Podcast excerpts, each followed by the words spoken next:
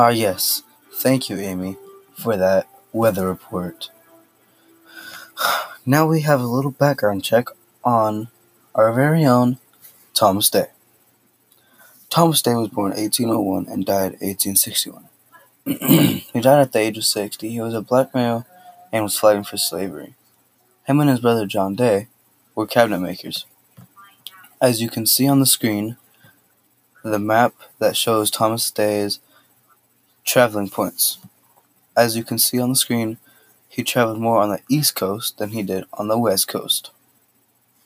This is QT12 News.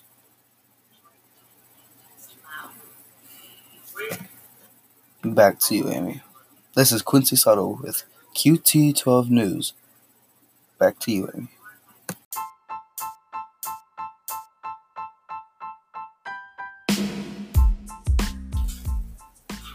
Ah, yes.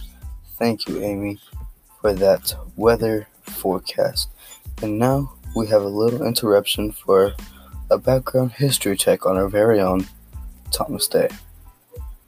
Thomas Day was born 1801 and died 1861. He died at the age of 60. He was a black male and he was fighting for slavery. Him and his brother, John Day, were cabinet makers. the map that you see on screen had Thomas Day's traveling points. Thomas Day's traveling points, yes.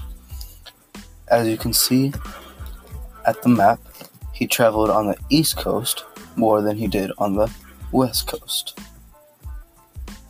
This is QT thir- QT13 News. QT12 News out. Amy, back to you.